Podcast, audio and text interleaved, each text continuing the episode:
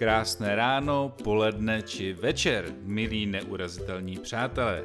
Mé jméno je Jarda Jirák a kroutí se mi ponožky radostí, že vás můžu opět přivítat v naší audioposluchárně Večerů na FFUK, která je otevřená všem, kdo odmítají stát na místě a znají opojnou chuť vzrušení z nového dobrodružství.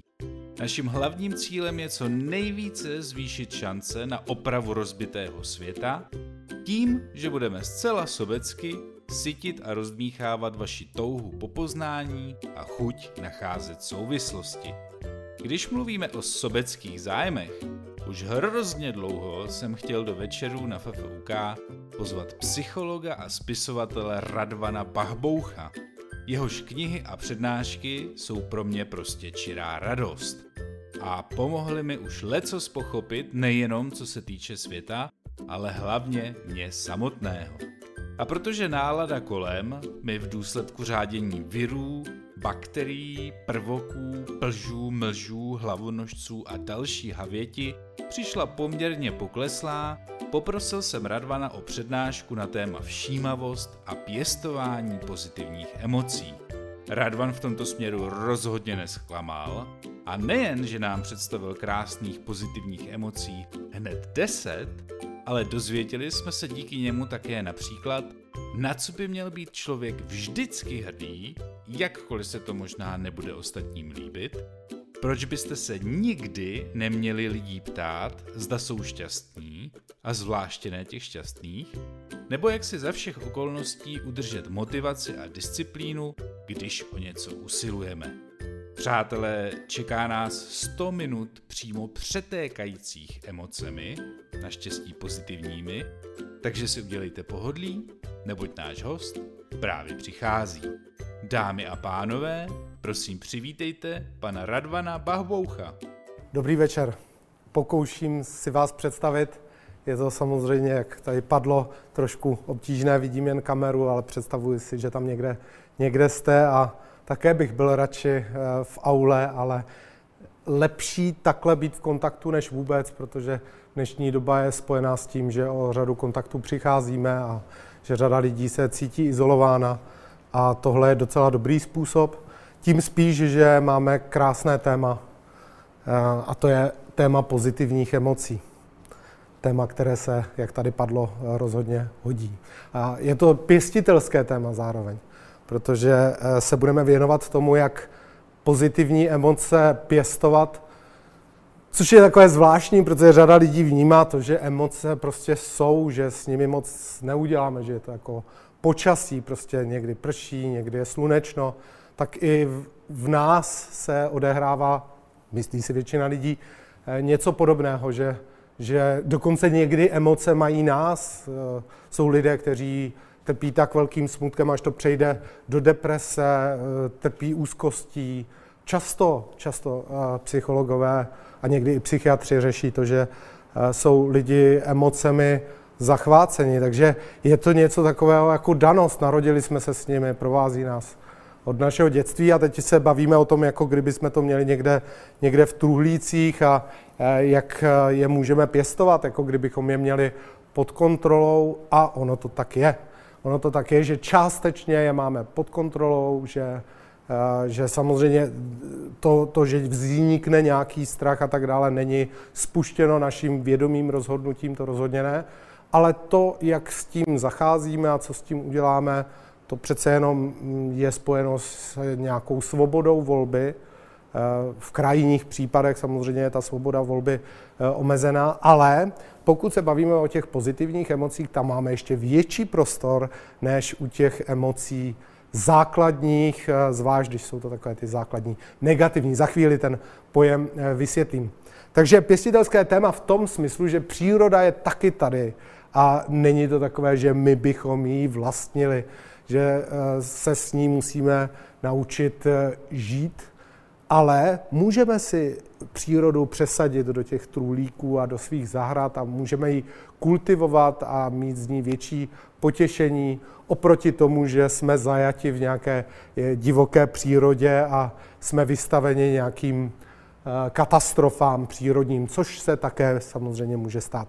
Takže jak pěstovat pozitivní emoce, to je hlavní téma, nejenom, nejenom emoce, nebo vlastně kdybychom se zabývali těmi negativními, tak ty snad ani pěstovat nechceme. Nicméně musíme s nimi pracovat a jeden ze způsobů, jak s nimi můžeme pracovat, je právě to, že, že rozvíjíme své pozitivní emoce, protože oni jsou někdy takovou záchranou brzdou, jak se to nazývá, eh, těm nemocím negativním.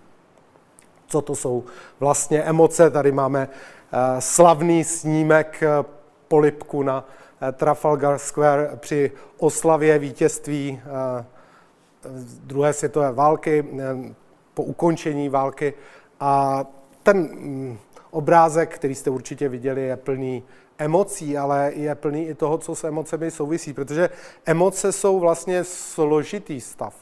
Jako mnoho pojmů v psychologii, eh, tak jim docela rozumíme, než se začneme zabývat, co to vlastně je, zatímco prožíváme emoce od svého dětství a dokonce ještě dřív, než se utvářelo vědomí naší osobnosti, eh, tak eh, jsme prožívali, což je viditelné u malých několika měsíčních dětí, tak jsme prožívali spokojenost, usmívali jsme se na maminku a tak dále. Takže ne, že vznikla naše osobnost a později emoce, ale už když jsme si uvědomovali, kdo jsme, tak už jsme měli nějaké emoce. Takže nás provází od raného dětství. Ale když si řekneme, co to je, přestože tomu dítě rozumí, co to je strach, strach z doktora třeba, nebo, nebo co, co to je, že se zlobí, když to vidíme u malých dětí, že je třeba to dítě rozčilené. Když použijeme taková slova jako hněv nebo strach, tak tomu každý rozumí, ale zkusme to definovat. Jako, eh, ve chvíli, kdy, kdy chceme dát nějakou přesnější definici, tak si uvědomíme, jak komplexní jev to je, protože Emoce jsou samozřejmě nějakým subjektivním stavem. A co to všechno obsahuje? Obsahuje to eh, vlastně to, že se nějak cítíme, nějak eh, něco prožíváme. To je taková ta, ten pocit, který je s tím eh, spojen, ale to není jediná část emocí. Emoce jsou doprovázené, doprovázené vlastně i nějakou tělesnou reakcí. Jo, jestli třeba teďka, když jsem byl těsně před vystoupením, jestli mi buší víc srdce a, a e, vlastně jestli cítím i určité napětí, tenze, která může přejít i do toho, jak člověk stojí a jak je, jak je třeba e, uvolněný nebo neuvolněný. Pozná se to taky a je to spjato ještě i s nějakým výrazem v tváři, což je docela důležité, protože se ukazuje, že když se emoce projeví tím výrazem v tváři, tak zase zpětně to ovlivňuje naše uvědomění té emoce. Takže výraz tváři, zážitek tělesný, prožitek subjektivní, a to není jenom otázka pocitu, je to zároveň i určitý způsob myšlení, že se na věci díváme. Třeba to, jestli si nazvu to, že mi buší srdce, že je to vlastně předstartovní Eh, vzrušení, anebo jestli si to nazvu, že je to tréma, nebo že si to nazvu, že je to nervozita, to už je vlastně nějaké onálepkování něčeho, co si je v podstatě fyziologicky rovno. Jo. Ale, ale to, jak si to nazvu, ovlivňuje způsob, jak s tím můžu zacházet, protože není nepříjemné cítit nějaké předstartovní vzrušení. Ale trému vnímáme, že, že třeba úplně příjemná, eh, příjemná není, takže je vlastně emoce spojená i s tím, co bychom řekli kognitivní hodnocení, a zároveň je spojena, a tady krásně to na té fotografii vidíte, zároveň je spojena s tím, eh, že máme nějakou touhu něco udělat. Jo, že, že většinou je spojena s pohybem, emotion, vlastně motion, movere, prostě dávat věci do pohybu. Eh, tady vlastně eh, je to polibek, ale jindy je to třeba útěk při strachu, útok při vzteku, Prostě chceme něco udělat. Člověk se stáhne do sebe při, při smutku nebo někdy při strachu je naopak úplně paralizován. A, a to, to je vlastně něco, co potom přejde do nějakého jednání následného. Takže není to jenom tendence myslet, ale i tendence jednat. A do toho ještě musíme uvažovat, že je tam ten způsob, jak to dál ovlivníme a co s tím děláme. Jo? Že, že vlastně jakým způsobem ty emoce zpracováváme. Takže docela, docela komplikovaný jev na to, že ho máme tady před očima vnitřníma eh, od svého, eh, od svého dětství. Takže pojďme se trošku zorientovat v tom eh, světě, světě emocí. Um, ta, ta komplikovanost toho světa je krásně vidět třeba v této knížce od Tiffany Smith, kdy rozebírá různé lidské emoce a rozebírá také fakt, že některé emoce jsou popsány jenom v nějakém jazyce a jiné jazyky je nerozlišují. Jo, nebo, nebo máme omezeně, omezený dopad, kde je nějaká emoce probíraná, takže třeba u australských původních obyvatel je rozeznáváno nějakých 16 druhů strachu, každý má své jméno a je to třeba strach z toho, že někdo jde za mnou. To oni mají na to speciální termín, jo? Že, že takový, jako, že cítíte, že se někdo za vámi eh, belhá nebo že slyšíte nějaké kroky, bojíte se ohlédnout, jste trošku zmrzlý, stuhlý, tak to je jeden strach oproti strachu z toho, že se nám chce někdo pomstit. Na to mají zase eh, jiný výraz, takže oni třeba jsou velmi citliví na strach, zatímco my tolik výrazů strachu nemáme. Možná podle intenzity, ale podle typu, eh, co ten strach způsobuje, tak tam takové rozlišení nemáme. Eh, jsou rozlišení třeba typu stýskání. Finové mají výraz pro to, jaké to je stýskat si a toužit jo, po místě, kde jsme nebyli. To je zajímavé, my většinou jsme zvyklí, že, že se nám stýská po něčem, co jsme zažili, po osobách, které známe. Nebo Saudáde, Portugalci, jo, takový ten, eh, ano, to stýskání po lidech, které jsme měli rádi a museli jsme je nadlouho eh, opustit, které se dává eh, často do spojitosti i s námořními výpravami Portugalců a, a vlastně takové to toužení po někom, koho eh, nemůžu, nemůžu mít eh, před sebou, které vydrží dlouhý čas.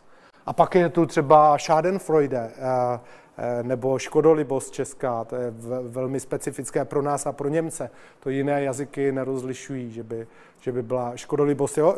Když řekneme v angličtině regret, Eh, pardon, když řekneme třeba eh, to, to že ten člověk je jako malicious eh, nebo malevolentní, že, tak to je jako zlomyslnost, ale, ale ne škodolibost, to je takový hřejivý pocit, že se někomu stalo něco, něco špatného, tak to, to nevím, co to o nás vypovídá, ale máme to my. Jo, myslím, že, že Slováci to mají také. No a pak tady máme takové, nebo co je zajímavé, co je typicky náš výraz, co těžko najdete. A tady v té knize je to publikováno, to je snad jediný výraz, který je tam spojen vysloveně eh, s eh, českem, a to je výraz lítostivost, lítost. Jo, to je to, co třeba eh, by někdo řekl, I'm sorry, regret, jako v, v angličtině, ale to není to tež. Lítostivost je jako připravenost na to, cítit lítost, ale ještě nevíme kvůli čemu. Jo? Dítě může být třeba rozlítostnělé. Jo? A tohle se hrozně eh, těžko eh, překládá, to, to není tak, eh, tak snadné. A mohli bychom mít třeba Wanderlust, jako radost z toho, že můžu pořád chodit. Jo? Já mám dneska radost z toho, že můžu chodit, protože většinou za poslední dobu jsem seděl u přednášek, takže, takže mám takový jako radost z toho, že mám do jisté míry větší volnost než, eh, než obvykle tohle všechno, co tady líčím, tyhle zvláštní amai, jsem si vzpomněl, japonský výraz pro oceanický pocit, že jsem součástí uh, lidstva, že jsem součástí uh, většího společenství, že jsem kapka v oceánu. To jsou všechno hezké výrazy a trošku nás upozorňují, jako kdyby emoce byly tvarovány kulturou jako některé kultury, kdyby podporovaly to být citlivější vůči strachu a jiné vůči radostem. Takže to delší dobu vedlo k tomu, že si někteří badatelé myslí, že v podstatě ta emoce je kulturní záležitost. Jo, že kdybychom se je nenaučili, kdybychom se naučili jinou skladbu emocí, takže že to vypadá všechno jinak. A určitě třeba to, jak moc se dávají emoce najevo, co je přijatelné, co, co není, to je určitě kulturou ovlivňováno, ale eh, zdá se, že něco je vrozené a, a to, že je to vrozené, eh, je vlastně poprvé zmíněno takový ten evoluční pohled na emoce u Charlesa Darwina, který eh, vlastně si všiml, jak podobné jsou výrazy některých emocí u zvířat a u lidí. Takže srovnával obrázky, fotografie a spojil nás daleko víc eh, se zvířaty, než bylo předtím obvykle, tak nakonec víme, že celá jeho teorie nás eh, víc propojila s přírodou. No a upozorňuje na to, že, že kočka může být steklá a může se bát a pes eh, něco podobného může prožívat a dokonce i daleko jemnější prožitky, to jestli se chystá někoho napadnout nebo jestli, jestli ustupuje. A tím pádem upozornil na to, že tady je nějaké dědictví, které máme, máme od přírody, které si sice rozumově nazýváme, můžeme ho tedy i rozumem eh, trošku ovlivnit, které eh, může být kulturou trošku tvarováno, ale, ale mm, nemůžeme se cítit v tomhle nijak výjimeční. Eh, ovšem některé naše emoce jsou takové, že si řekneme, tohle asi zvířata nemají že by měli třeba hrdost nebo něhu. Někdo může říct, že něco podobného vidí u vyšších eh, savců. A, a, a tak vlastně se někdy hovoří o eh, emocích eh, základních a emocí odvozených nebo kognitivních, že, že vlastně na to, abych cítil nějaký třeba posměch nebo škodolibost, tak si musím uvědomovat, že to, co se stalo, má nějaké dopady to je emoce, kterou bychom neměli cítit, ale dávám mi jako příklad, že to, co se stalo, má nějaké dopady eh, pro eh, druhého člověka, nebo, nebo abychom cítili, eh, abychom měli soucit, abychom um, vlastně si k tomu dokázali představit nejenom, jak tomu člověku je, ale, ale i to, kde se nachází. A, a byli jsme po emocionální stránce s ním, ale zároveň do toho opět vstupuje to kognitivní zpracování. Takže vlastně, když se podíváme na ty emoce, které výdáme u zvířat a které výdáme třeba do jednoho roku eh, života, tak eh, někdy hovoříme o základních emocích. Tak eh, tohle je jeden ze seznamů základních emocí, který je podle Paula Ekmana, kdy identifikoval takové ty emoce, které jsou do jednoho roku našeho života a které vidíme eh, u zvířat. Eh, o čem se tam debatuje v tom jeho seznamu je například to povržení, že, že to je taková emoce, kterou by řada lidí, a bych eh, se pod to podepsal, spojovala už s nějakým uvědoměním, s kognitivním, s kognitivní charakteristikou.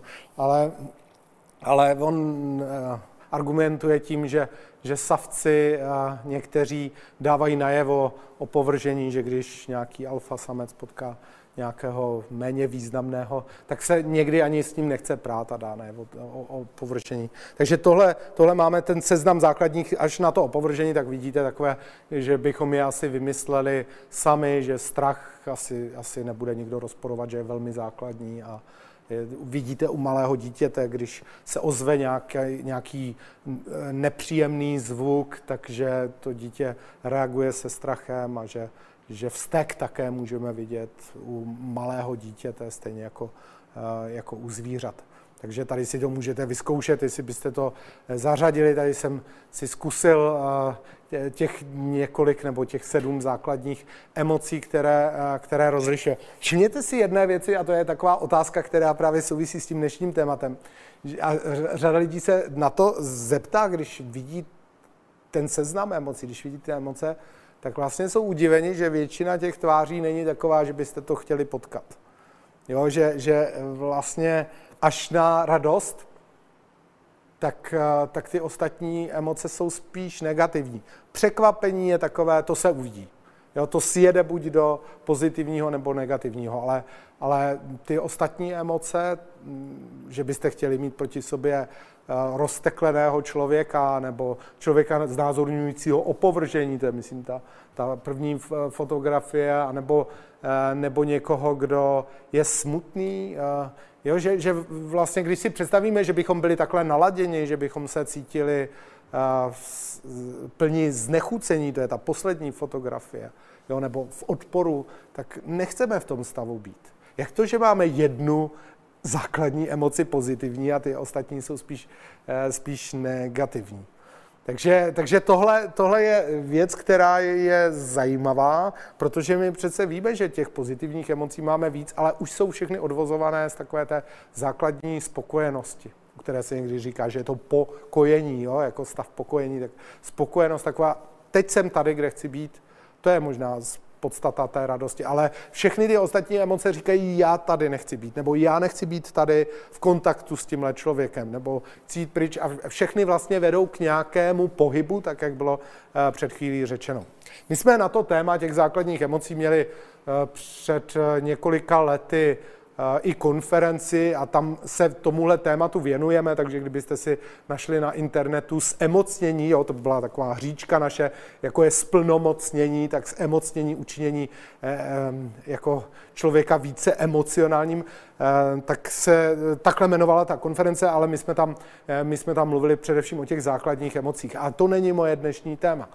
Já se dneska chci podívat na, na jiné téma, a to je vlastně na to, jak to s těmi emocemi je z hlediska evoluce s eh, větším zaměřením právě na ty emoce pozitivní.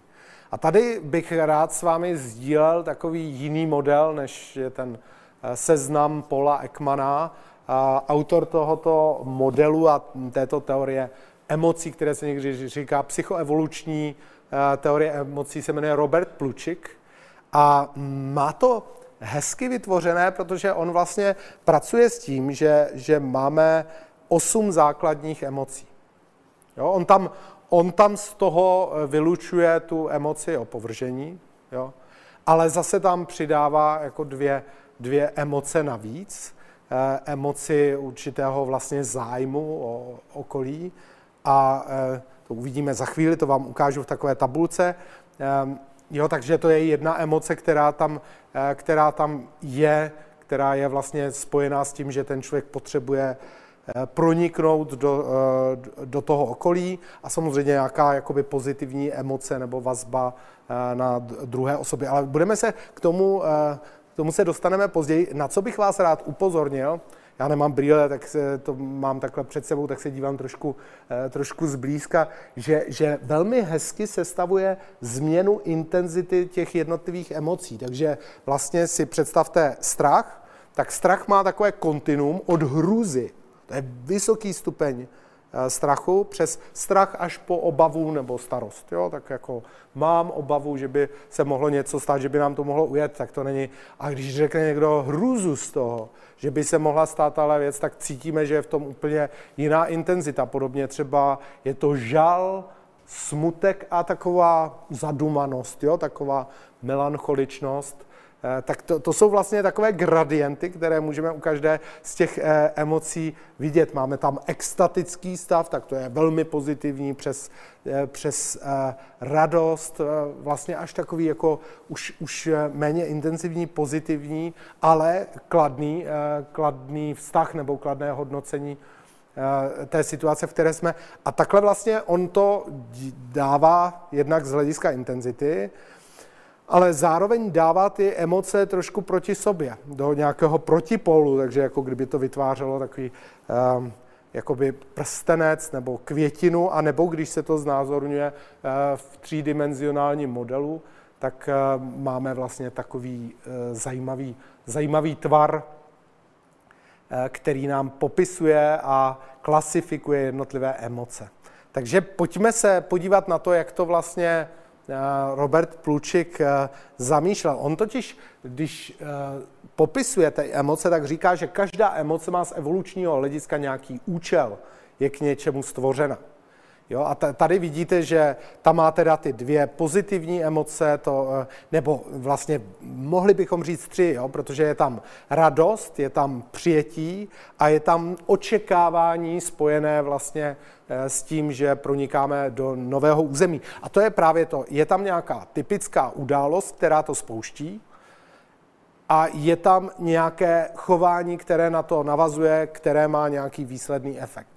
Jo, takže strach je spojen s tím, že se cítím ohrožen, jako kdybych si k tomu eh, dal nálepku nebezpečí, jo, tak proto je to v uvozovkách, to je vlastně to, jak si to eh, člověk nálepkuje a a co by udělal buď přímo nebo, nebo nepřímo, eh, snaží se utéct z té situace, aby se chránil. hněv je spojen s tím, že je nějaká překážka na cestě, zase někdo mi to tam dal, kdo mi v tom brání a tendence je zničit překážku nebo toho, kdo mi ji dává do cesty a, a vlastně jít dál. Eh, máme tady, budu teďka u těch negativních emocí, ztráta blízké osoby. Někdy je to i vyčerpání, jo? když dlouho dítě pláče, tak, tak vlastně přejde do takového stavu nízké energie, kdy je eh, tam smutek prožívaný, ono se cítí izolované, ale, eh, ale v podstatě ta evoluční funkce je, že okamžitě, když vidíme někoho, kdo má slzy v očích, tak hned přiskočíme a snažíme se mu pomoci, že je tam volání o pomoc. A cíl je vrátit se mezi ostatní. Jo? Máme tady znechucení, to je něco, něco nepříjemného a, a buď reagujeme tím, že zvracíme, to je jako samozřejmě, když je to jed třeba v potravinách, anebo odstrčíme něco. Jo? A je to vlastně odmítnutí. Já nechci tohle mít ve svém těle, nechci to mít uh, ve své blízkosti. No a to, to jsou takové ty negativní, jak říkám, eh, odpadla, eh, odpadlo z toho pohrdání. Ale když se podíváme na ty pozitivní, jak už to vychází, ten, to skóre vychází u Plučika trošku jinak, trošku lépe, protože tu máme radost. Tu on spojuje hodně s tím, jako když je to v takovém tom, eh, jako ona a on, že, že vlastně tam potenciálně přechod do nějaké lásky a že, že jsou tam námluvy, ale samozřejmě, že to může být eh, i, i normální přátelství, takže ne vždycky ten efekt je v nějaké reprodukci nebo reprodukci eh, pohlavní, může to být i reprodukce ve smyslu produkce, ve smyslu toho, že se na něčem domlouváme a že něco společného uspořádáme.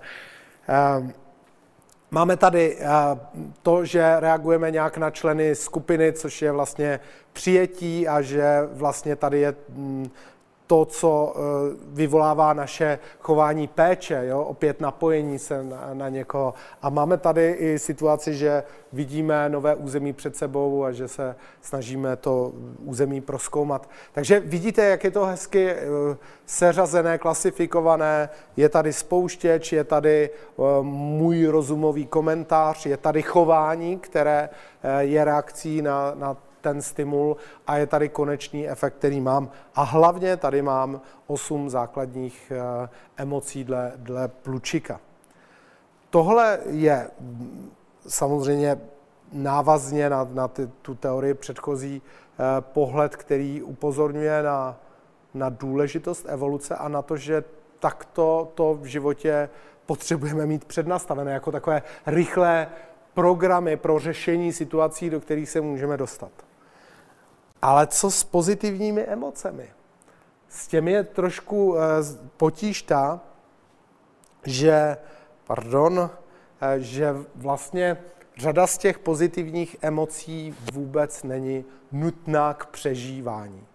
Jako, kdybychom je neměli, tak bychom taky tady žili a zatímco se vztekem je to takové, že možná se vám to nezdá, ale my ho potřebujeme. On mobilizuje naši energii a strach je výborný. Gavis de Becker o tom napsal knížku, která se jmenuje Dar strachu, kde ukazuje, jak je dobré prožívat strach, že je to, že je to výtečný evoluční nástroj toho, že nás to eh, vede k tomu, že se vyhýbáme místům, která jsou zrádná, kde nás může něco překvapit. Ale eh, potřebujeme vděčnost, No nepotřebujeme, protože známe lidi, kteří vděčnost nemají, jo? takže eh, nepotřebujeme to nutně. Zrovna tak nepotřebujeme nutně být inspirováni, nepotřebujeme eh, zažívat úžas.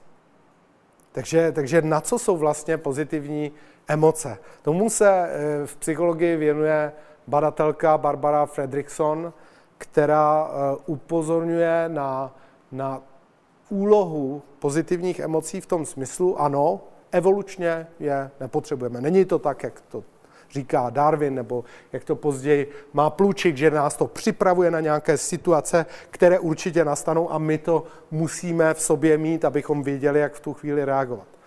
Není to nutné, ale když ty pozitivní emoce máme, tak nám výrazně rozšiřují naše možnosti a pomáhají nám výrazně transformovat náš, náš život. A proto se ta teorie její jmenuje Broaden and Build, rozšiř a uh, buduj.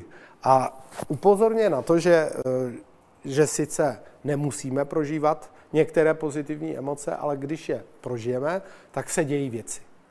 Tak se dějí někdy až zázraky. A je to doloženo, to není domněnka, to je doloženo celou řadou eh, výzkumů. Tak si představte třeba, že, že když nám někdo udělá nějaký, eh, něco příjemného, nějaký dobrý skutek a tak, a mm, a, a my se na něco díváme, třeba na nějaký obraz nebo tak, tak se díváme tak, že vidíme i periferii. Jo, že, že uh, pozitivní emoce rozšiřují to, co jsme schopni vidět. Jo, dává se to, nebo dá se to kontrolovat nějakým uh, eye tracker se to jmenuje, jo, že oční kamera a opravdu se můžete dívat na ten rozdíl u člověka, který prožil něco hezkého, u člověka, který neprožil, jak pozoruje obraz, jak pozoruje přírodu. Nejenom, že to rozšiřuje to, co vidíme, to znamená, že to fakt rozšiřuje, my jsme v jiném světě. Jo. Jak Immanuel Kant eh, kdysi poznamenal, jiný svět není jiné místo, ale jiné nazírání, tak my vlastně jinak prožíváme stejné, stejné místo. A zároveň máme více nápadů, to je doloženo v jiném z jejich výzkumů, že vlastně po té, co lidi zažili něco příjemného a vyvolalo to pozitivní emoce, tak oproti kontrolní skupině to bylo tak, že, že měli víc nápadů dokonce byli aktivnější, takže když si mohli říct, co by dělali, tak člověk, který zažije něco pozitivního, toho chce dělat víc, má spousty nápadů i pokud jde o jeho další e, život. A opět zase to, že má nápad, že se půjde projít, že si zasportuje a tak dále, že se mu do těch věcí chce, se vrací zpátky v tom, že se cítí lépe a lépe, takže najednou se dostává na takovou pozitivní spirálu, pozitivní cestu, která rozšiřuje ty eh, jeho možnosti. A dokonce jsou studie, které eh, dokazují, že člověk, který prožije pozitivní emoci, třeba že mu někdo udělá jako radost, že, že někdo ho um, potěší dobrým skutkem, tak se lépe rozhodují. Třeba u lékařů bylo prokázáno, že lépe stanovují diagnózy. U manažerů to bylo prokázáno, že, že efektivněji, rychleji a lépe, lépe se rozhodují. Takže, takže vlastně ty pozitivní emoce nepotřebujeme a když je máme, tak žijeme v širším světě s více možnostmi, máme chuť toho více zažívat a lépe se rozhodujeme to stojí za to. A to je právě to, že nejenom, že nám to otvírá naši mysl a naše prožívání právě v tu chvíli, to je to broaden, ale zároveň to umožňuje transformovat to, jakou jsme osobností a, a každá ta pozitivní emoce, kterou zažijeme, každý pozitivní zážitek, který jsme měli, nás činí odolnějšími vůči negativním emocím. Jo, říká se někde undoing efekt, jakože že prostě opravdu ty pozitivní emoce mají uh, schopnost neutralizovat ty negativní emoce a samozřejmě v případě, že tam nejsou silné negativní emoce, tak uh, nám dávají uh, daleko Eh, daleko více potěšení. Tady vidíte krásnou stavbu, která hezky vyjadřuje to, jak na něčem menším, na menším prostoru a původně přírodním vznikne něco, co nejenom rozšíří možnosti, ale že je to vlastně už naše, naše eh, konstrukce. Eh, takže Broaden and Build Theory. A protože jsem tady dal ten seznam těch základních emocí podle Barbary Fredrickson, mohli byste tam třeba nějakou hledat, že byste si mohli říct, a co něha, tak můžeme říct něha eh, souvisí s některými z nich, třeba s láskou, tak eh, má proto své důvody, můžeme mít jiné seznamy a mně se ten seznam líbí. Jo, eh, je tam toho dost a zase to není takové, že bychom to nestihli teďka projít. Takže to, co by nás teďka čekalo, je, že se podíváme na ty jednotlivé pozitivní emoce, co nám mohou přinášet a vlastně už jenom tím, že se jimi budeme zabývat, tak bychom měli mít větší chuť, eh, je více vkomponovávat do eh, našeho života. Protože už jenom tím, že si něčeho víc všímáme, tak to rozvíjíme a, a všimněte si, že, že negativní emoce víc přitahují naši pozornost.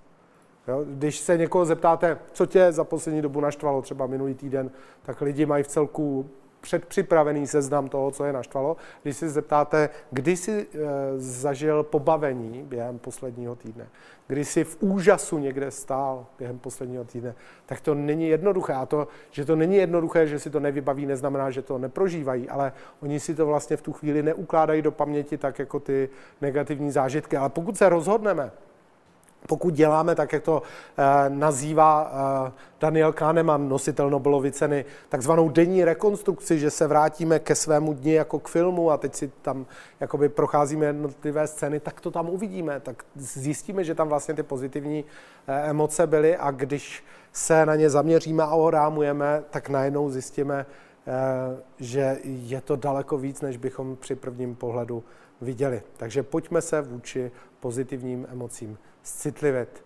A pojďme se podívat na první z nich, a to je radost. Já, já jsem se bavil včera tím, že jsem si každou z těch pozitivních emocí ještě spojoval s hudbou. Jednak bylo hezký si procházet eh, knížky o výtvarném umění, a, abych eh, vybral vždycky nějaký obraz, který odpovídá té emoci a zároveň eh, jsem tak jako someliérsky to zkoušel párovat s hudbou, která má něco společného s tím obrazem zhruba ze stejného období. Takže chvilinku, nevím, jestli to slyšíte. Ono tady to začíná tak jako zvláštně, ale pak je tam takový ten radostný rytmus. Hodí se to, ne? Je to uh, samozřejmě uh, svěcení jara. Takže uh, stravinského svěcení jara, kde je vlastně takový tanec v kruhu, tanec dívek v kruhu, tak ten si myslím, že je dobré vypárovat právě s radostí, také, že to vznikalo zhruba ve stejnou dobu, ale kromě té radosti z jara v té hudbě a radosti z pohybu v tom, v tom krásném obrazu, eh, tak vlastně eh, znova připomínám, že ta radost je něco, co je asi první a proto je to na prvním místě toho seznamu, eh, s čím se v tom pozitivním smyslu v životě setkáváme, protože to je základní emoce. Jo, ona, ona se nezdráhá jako používá tam zák, základní emoci, ale ono jich není moc, které by tam dala. Takže ta radost tam patří a jako kdyby všechno vyrůstalo z té radosti. Jako, jako kdyby ta radost byla eh, tím, tím základem všeho ostatního. A rozhodně ten prožitek toho, že věci jsou dobře, že věci jsou na svém místě a že máme chuť něco dělat, všichni víme, eh, jak, jak je vlastně radost působivá. Eh, takže si u každé z těch emocí můžete položit otázku, kdy jsem vlastně naposledy prožil radostný okamžik, co mi udělalo radost. A zjistíte, že těch věcí je daleko víc, než ty, které si pamatujeme po měsících. Že kdyby každý den jsme si položili tu otázku, měl jsem z něčeho dneska radost, tak zjistíte, že jsou to drobnosti, jako jsem tady sdílel s vámi tu radost toho, že se můžu pohybovat a že nemusím sedět u počítače při online přednášce z výborné kávy, ze setkání.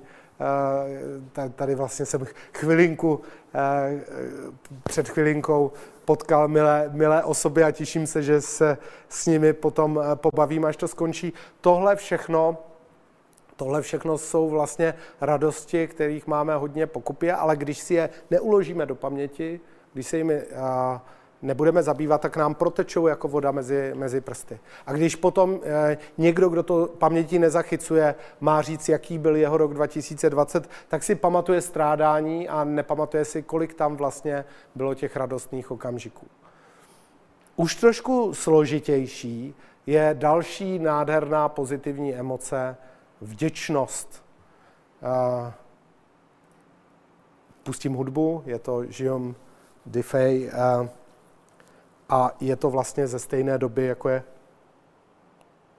Teď nevím, jestli to slyšíte.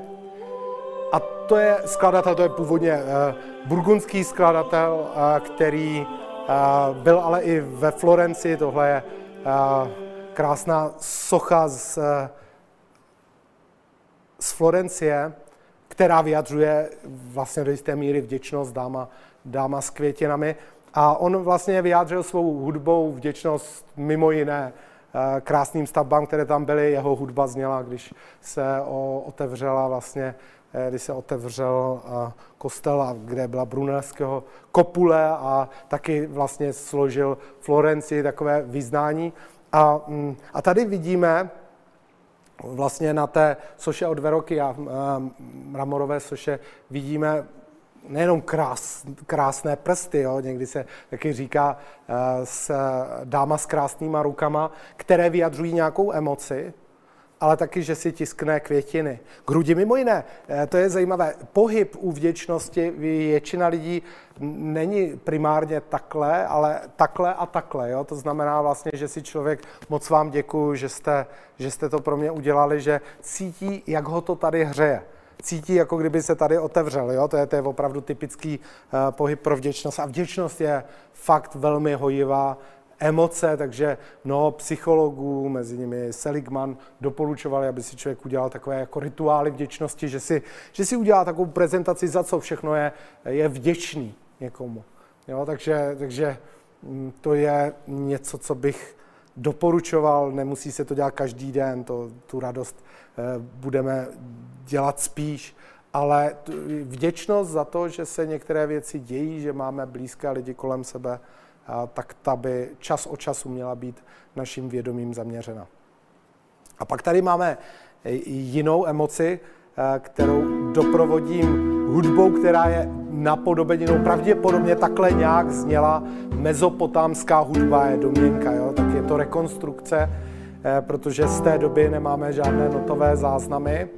Eh, a ten Guda, samozřejmě první, kdo mě napadl pro znázornění klidu, je Buddha s tím svým klidem, s tím svým úsměvem.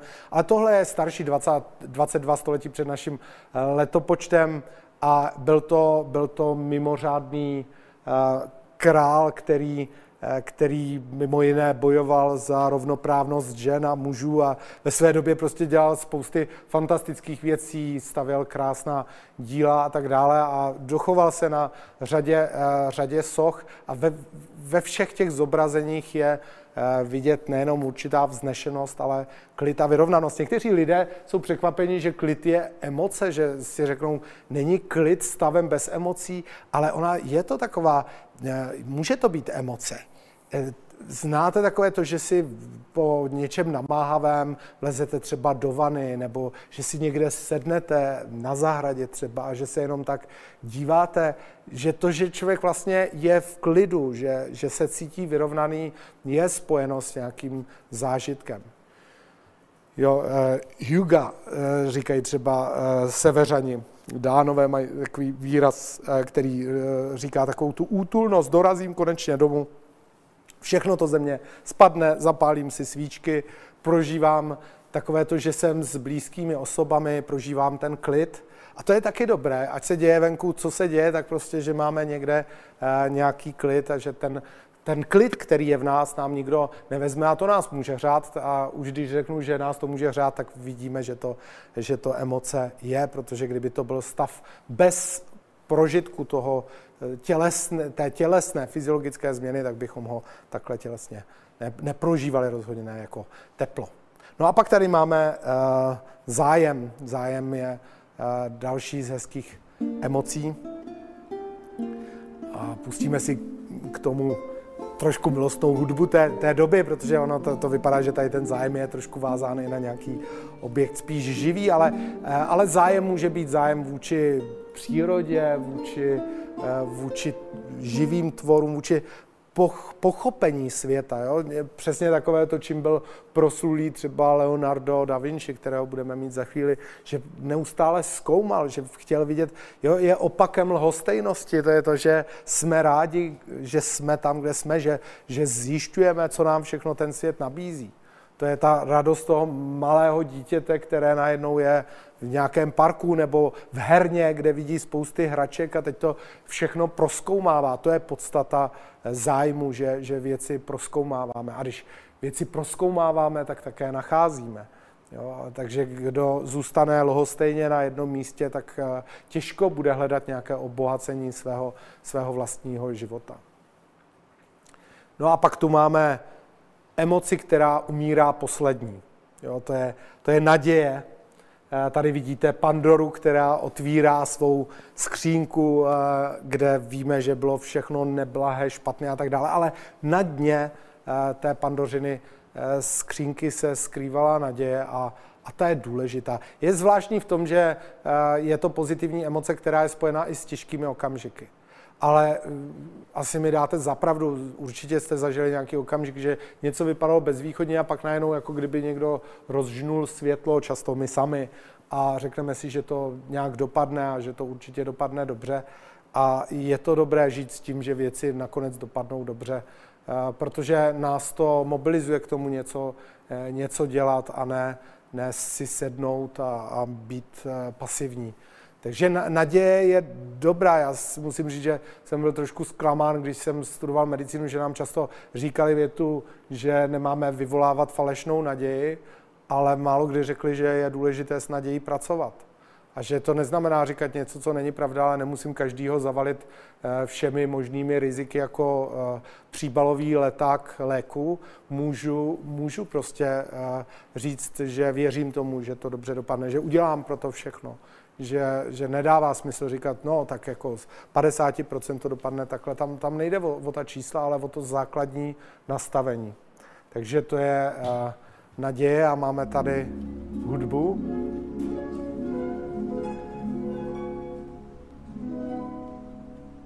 Hudba plná naděje, eh, poznali jste asi předehru eh, z Rusalky měsíčku na nebi hlubokém naší českou verzi eh, eh, Malé mořské eh, víly a, a vlastně i ten naděje plný zpěv, který tam je orientován spíš na měsíček než na slunce, ale na světlo, které je, které je v noci. A je tady krásná, krásná. Jo? Tohle, tohle totiž řada lidí spochybňuje, že by to bylo, příliš se jim spojuje hrdost a pícha. Jasně, ono to je takové, že tu píchu fakt vnímáme, ono to souvisí s tím, jak, jak to slovo zní jako negativní, ale, ale když vidíte rodiče, kteří se dívají na své děti, kteří vystupují na školním koncertu a vidíte v jejich tváři hrdost, tak je to hezký, přece je to hezký a ty děti určitě to taky, uh, taky těší. Člověk má být hrdý, má být hrdý na to, co dokázal. Uh, je docela dobré uh, když eh, se někoho zeptáme, co, eh, co vlastně máš všechno za sebou, co se ti povedlo, na co, na co jsi hrdý ve své práci, nebo eh, to, to vlastně je něco, co přímo souvisí se sebevědomím. A když jsme schopni říct, co všechno jsme dokázali a na co všechno jsme hrdí, tak jsme sebevědomější a to není špatné, jo? to není nějaké nafouklé, Eh, narcistické ego, ale to je prostě to, že by si člověk měl být vědom toho, že něco, eh, něco dokáže. A eh, když to není, tak jsme ohroženi, že je známo, že vlastně asi nejmenší hrdost prožívají lidé, kteří trpí depresí, protože oni nemají tendenci i to, co se jim povedlo, připisovat sami sobě. Jo, že že mají spíš tendenci vidět to v ostatním, když se něco nepovede, tak si to, eh, tak si to připíší. Ale zkuste si někdy říct vlastně, co, eh, na co jste hrdí, co se vám povedlo a zkuste si udělat takový seznam a zjistíte, že je to vlastně příjemné, pokud si to dovolíme. Takže hrdost bychom měli rozvíjet a tady máme a tohle je nejstarší. To je stejné jako je, jako je uh, Nefertiti, 1500 to tohle je nejstarší dochovaná, dochovaná píseň. No? To není starší než to, co jste předtím slyšeli, tak to je spíš taková jako domněnka, trošku fantazie, jak to mohlo v té Mezopotámii znít, ale tady jste slyšeli eh, velmi starou hudbu a, a eh, stejně jako ta Nefertiti, tak má to, má to určitou vznešenost a hrdost.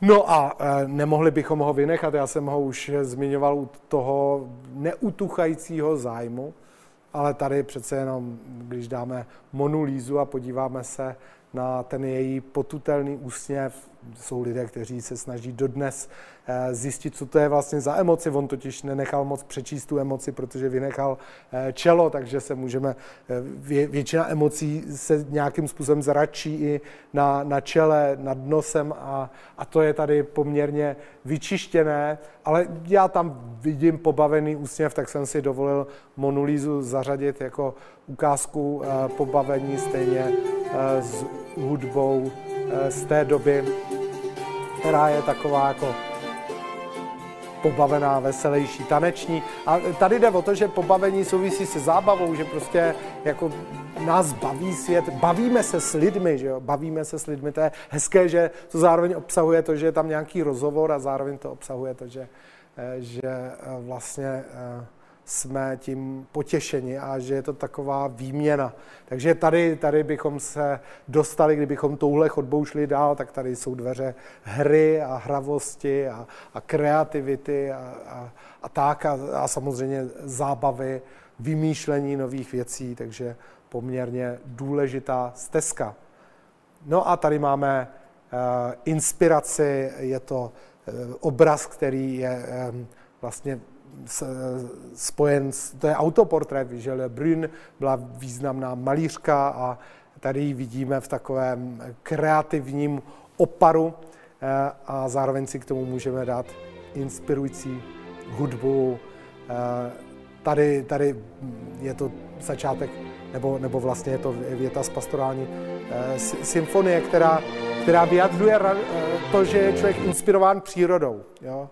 Je v tom i radost, ta, ta inspirace, co všude se nachází, když se dostanu, dostanu na, na venkov.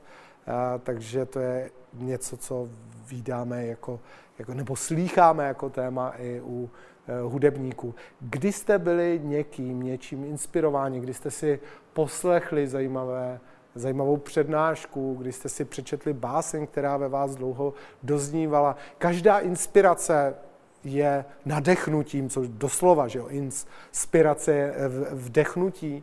A ono to vdechne život i mnoha věcem a ideím, vdechne život našim aktivitám. Když nás někdo inspiruje k něčemu, tak často začneme dělat koníček, o kterém jsme ještě nedávno nevěděli, že existuje nějakou aktivitu a, a opět se naše možnosti rozšiřují a někdo tomu může jít vstříc, když půjdu do galerie, když se procházím, když poslouchám starou hudbu, tak prostě v řadě případů lidi dělají něco pro to, že hledají inspiraci nebo se baví s někým v okolí. Co vás naposledy inspirovalo? My tohle děláme v práci, máme to rádi, že je to takové kolečko inspirace a že každý řekne do minuty něco, co ho hodně inspirovalo za poslední dobu a chce tu inspiraci předat dál.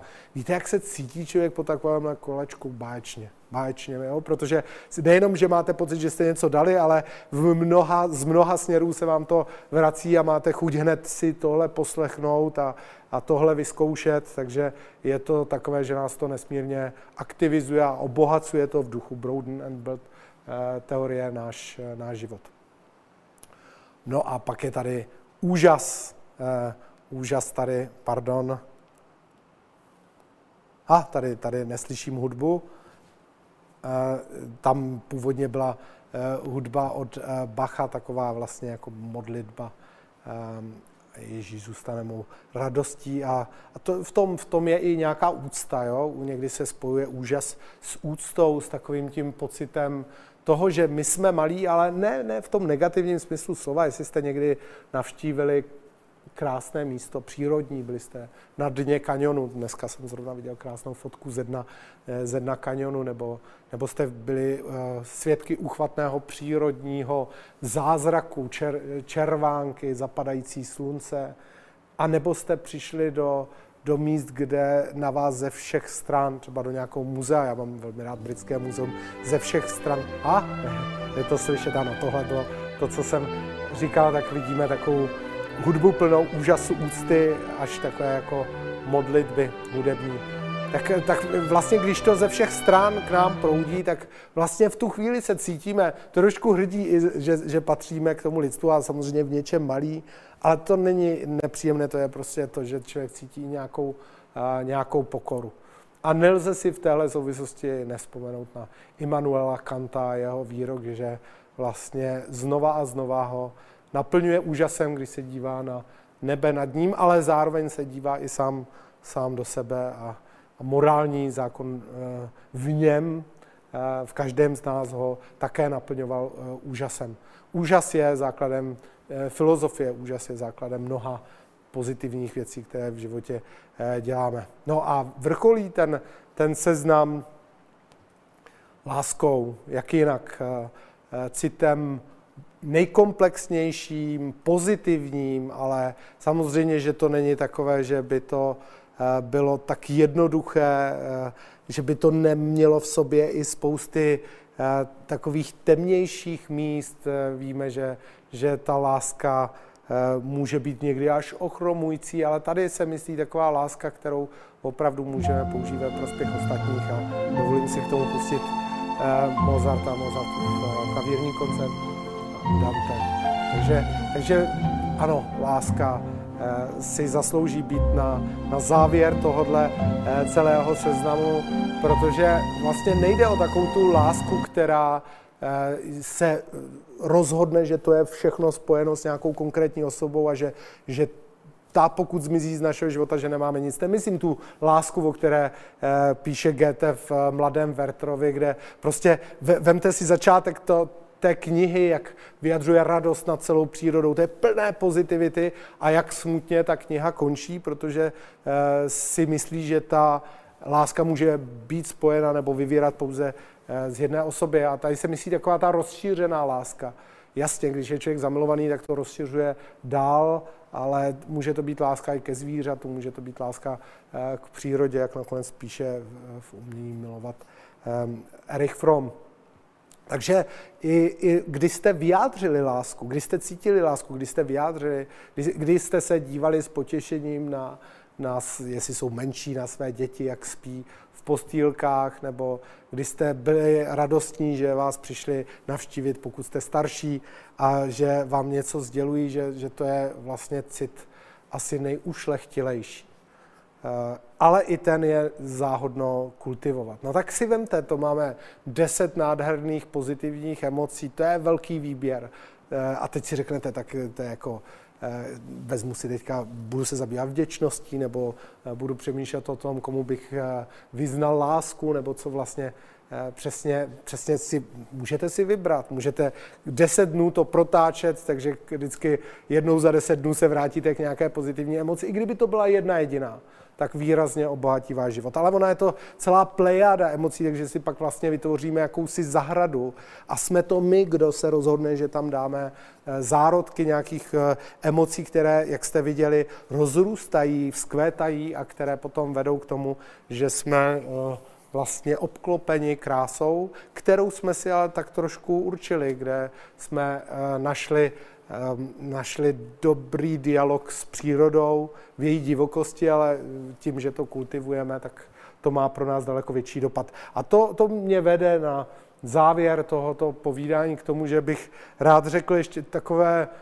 inspirace, když už dnešní téma je pěstitelské, to je trošku takový jako psychologický receptář, jo? když už je pěstitelské, pojďme se podívat do našich zahrad, pojďme se podívat, co, co můžeme udělat pro naše emoce z hlediska třeba zahradního designérství, jo? Když, už, když už máme takto tu metaforu a, a vlastně já jsem se inspiroval pro ten závěr především japonskými zahradami, kde eh, existují takové tři, tři rozlišitelné styly těch japonských Eh, zahrad a každý nás obohacuje o další emoci a další důležitý princip. Tohle je eh, typ eh, Tsukiyama se to jmenuje a to je zahrada s kopci a jezery a to je vlastně miniaturní zobrazení velkého světa. Takže horu Fuji najdete na každé takovéhle zahradě, ale je to taková skalka, jo? Taková, takový menší kopeček a jsou tam malé tůnky a tak dále a jsou tam bonzaje. Takže máte pocit, jako kdyby celý svět byl na té vaší zahradě. Eh, jaké poučení z tohoto, z tohoto typu zahrad máme? No, za prvé, že můžeme mít všechno, co je ve světě na té naší domácí zahradě. A že to může být menší, že není nutné usilovat o nějaké uh, velké emoce, že prostě uh, to může být menší a dokonce nás to může víc těšit. Bonsai není o, o moc méně než, než vzrostlý strom, když si ji dobře prohlížíme. A také je tam vlastně taková idea, které se říká avare, no, no, no avare, a to je vlastně uh, úžas z krásy přírody, tak to je přímo podstata tohoto se snažili vyvolávat, navíc uh, i úžas ze střídání ročních období a, a vzpomívěvosti, ale to, že si užíváme to tady a teď.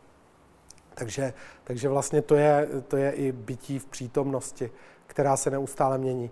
Tady máme Zenovou zahradu, to je jiný přístup k zahradnictví, kde víme, že je hodně symboliky, takže písek je vlastně tady zároveň voda nebo moře a každý den se to upravuje. Každý den je tak trošku meditací. Tady eh, platí zásada méně je více a, a taky zásada propojenosti jednotlivých prvků a, a upozorňuje nás to, že, že můžeme vlastně ty emoce získávat taky představami. Jestli se na to dívám a řeknu, že tady je nějaký bochánek zelený a, a nějaký štěrk, tak, eh, tak je to jiné, než když se na to dívám, jako kdyby to byly samostatné ostrůvky a mezi tím bylo moře. To je všechno na nás. Podobně jako když se díváme na umělecká díla, když posloucháme hudbu, my si to můžeme doplnit. A, a na začátku platí pravidlo méně, méně více, což je typické pro zenovou zahradu, protože víc než to kolik intenzivních emocí a stimulů zažíváme, je důležité to, jestli je pozorujeme, jestli se na ně koncentrujeme, protože typické u zenových zahrad je, že po tom procesu, kdy soustředěně něco děláme, se tam posadíme, abychom chvíli meditovali. A e, poslední typ zahrad e, jsou čajové zahrady, které jsou spojené s tím, že samozřejmě někde tam najdete pavilon čajový, menší či větší, kde lidi vyjádří vlastně pokoru k sobě navzájem, k přírodě a kdy vlastně popíjejí čaj jako součást nějaké eh, meditace. Ale to, co je zajímavé, je, že ta cesta k tomuhle eh, pavilonku je vlastně spojená s tím, že procházíte něčím zdánlivě starým, trošku s patinou a tak dále. A to je poslední takový jako důležitý princip, který bychom si z toho pro naše emoce mohli odvodit. Oni vlastně, eh, Japonci zdůrazňují to, čemu se říká wabi sabi, že vlastně to, co je krásné, není to, co je dokonalé, ale to, co je používané. A že vlastně to, že to používáme každý den, je důležitější, než to mít někde ve vitríně a pořád se k tomu upínat. Eh, a ten princip je docela dobře převoditelný do našich emocí.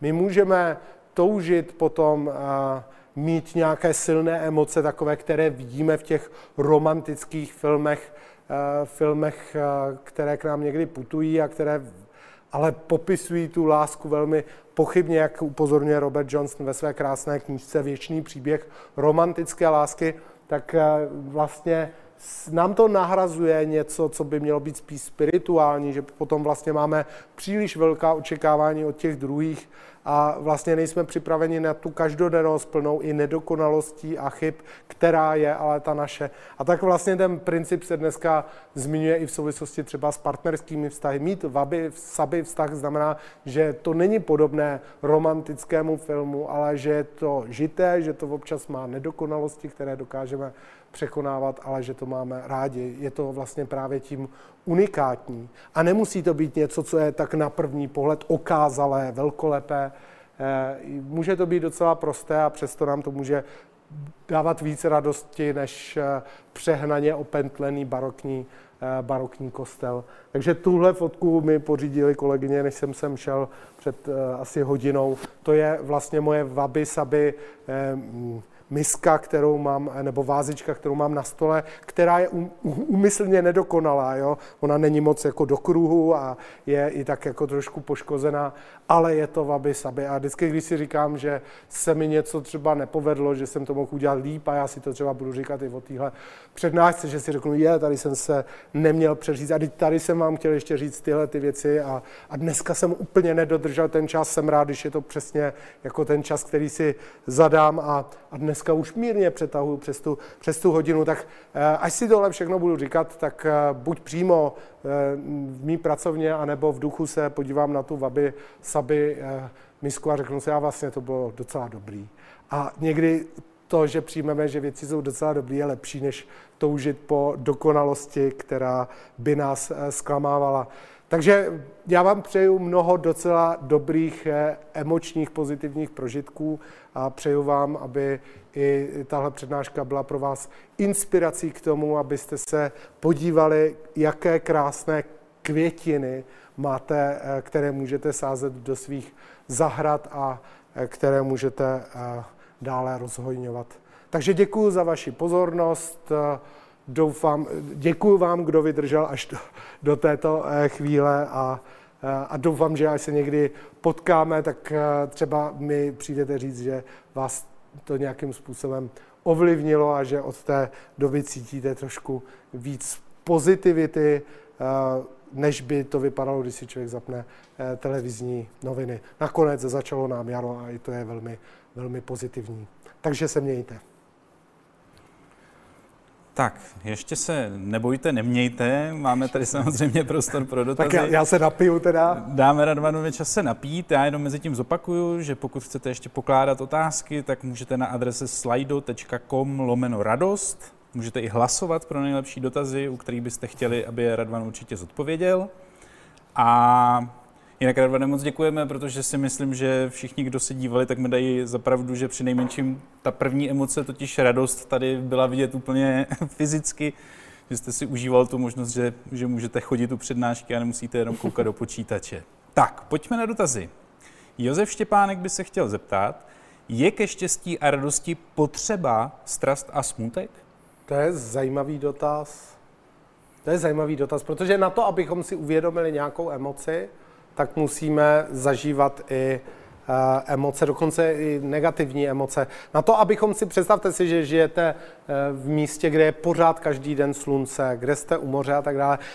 Určitě jste na taková místa jeli, určitě jste měli radost z toho, že jste na týden, eh, na týden u moře a divili jste se, že místní nevypadají, že se tak radují, protože pro ně je to každý den a vlastně ono po nějakém čase už to není tak, že by si šli každý den třeba zaplavat a že by si to, že by si to užívali. Takže jedna, jeden z pohledů na štěstí říká, teď je to vlastně nějaký mimořádný okamžik a na to, abychom prožili mimořádný okamžik, tak můžeme vlastně, musíme mít i ty, ty všednodenní. Jestli ale je nutné, je nutné vykývnout i, i tím směrem opačným a e, nutně prožívat strast a smutek, myslím si, že to není nutné, ale to, že člověk má tu zkušenost s něčím takovým, vede k tomu, že možná vlastně i díky tomu, že je to taková vzdálenost toho údolí na ten, na ten vrchol, tak se mu to štěstí zdá potom ještě výraznější, protože nezažil, jaké to je o něco, o něco přijít, víc si toho eh, váží. A tak vlastně máme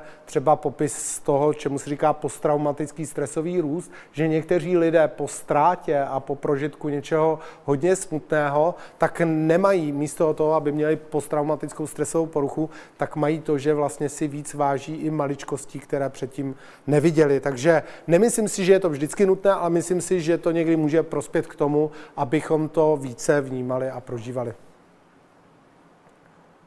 Děkujeme. Koala by se chtěla zeptat. Téma přednášky je, jak pěstovat pozitivní emoce. Můj dotaz je, jak ale nepodporovat a bránit se vtíravým negativním emocím. Děkuji. Tady eh, jsem jednu věc eh, v průběhu té přednášky zmínil, že jedna z možností, eh, jak zacházet s negativními emocemi je, ano, přijmuje, jsou tady, ale že zároveň se snažím mít i ty pozitivní. A skutečně i při velkých ztrátách člověk, který si zachová třeba humor nebo, nebo kde, kdy se na chvíli zasně, tak mu to dává větší schopnost čelit těm, nemoc, eh, pardon, těm emocím eh, negativním. Takže to je jedna z možností. Jiná možnost je, že se podíváme, odkud proudí ta negativní emoce a někdy je dobrý zavřít okno, aby nebyl průvan, jo? protože jako jsou určitá místa a jsou určití lidé, kteří jsou víc spojeni s negativními emocemi. Takže pokud si uvědomím, že prostě já se už dlouhodobě nedívám na televizní noviny, prostě na mě z toho dýchá vlastně negativita, tak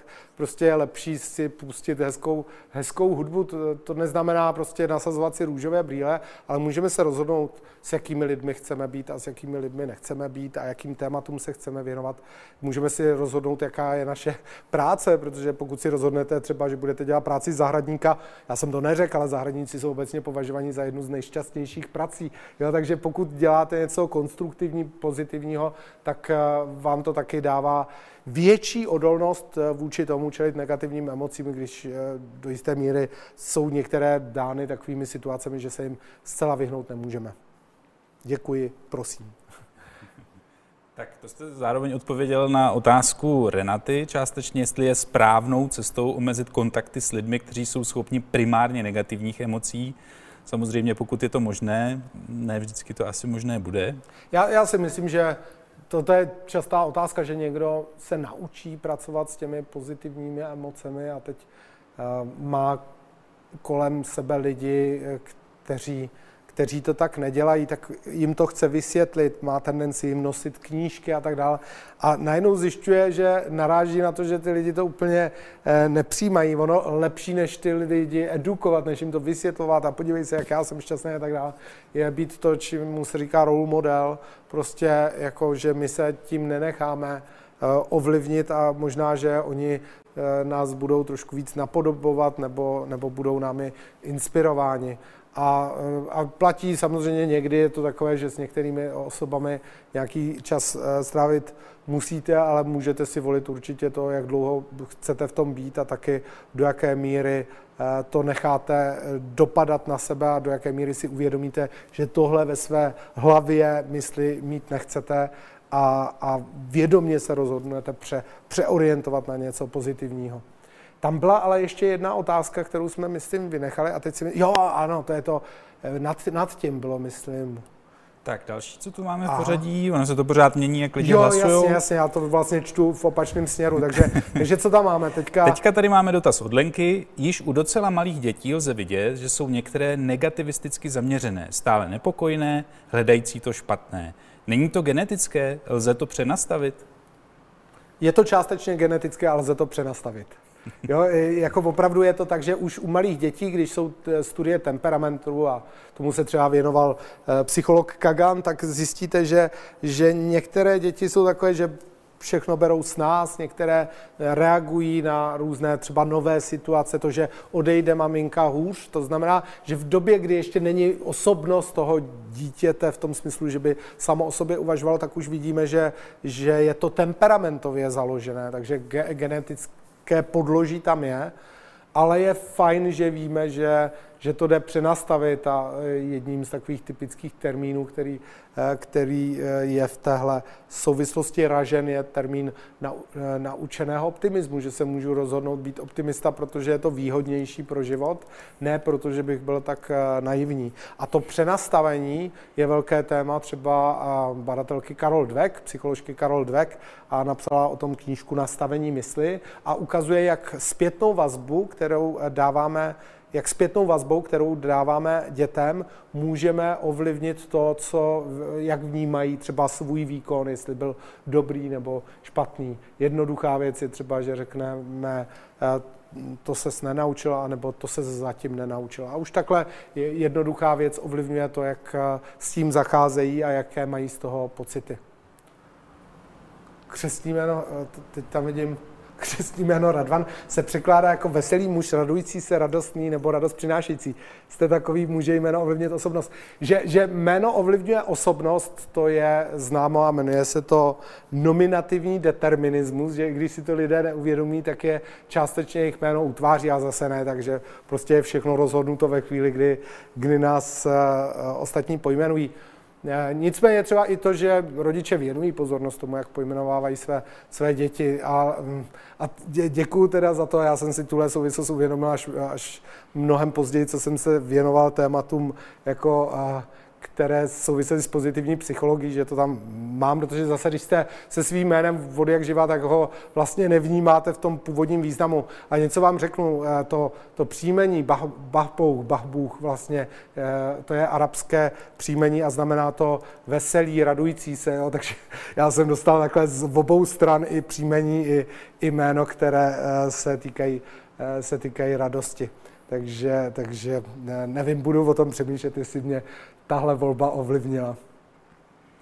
Jak nebýt hromosvodem negativních emocí jiného člověka, respektive jak se nenechat ovlivnit, když není možné utéct. Ho, ho, to je těžká otázka, to je těžká otázka.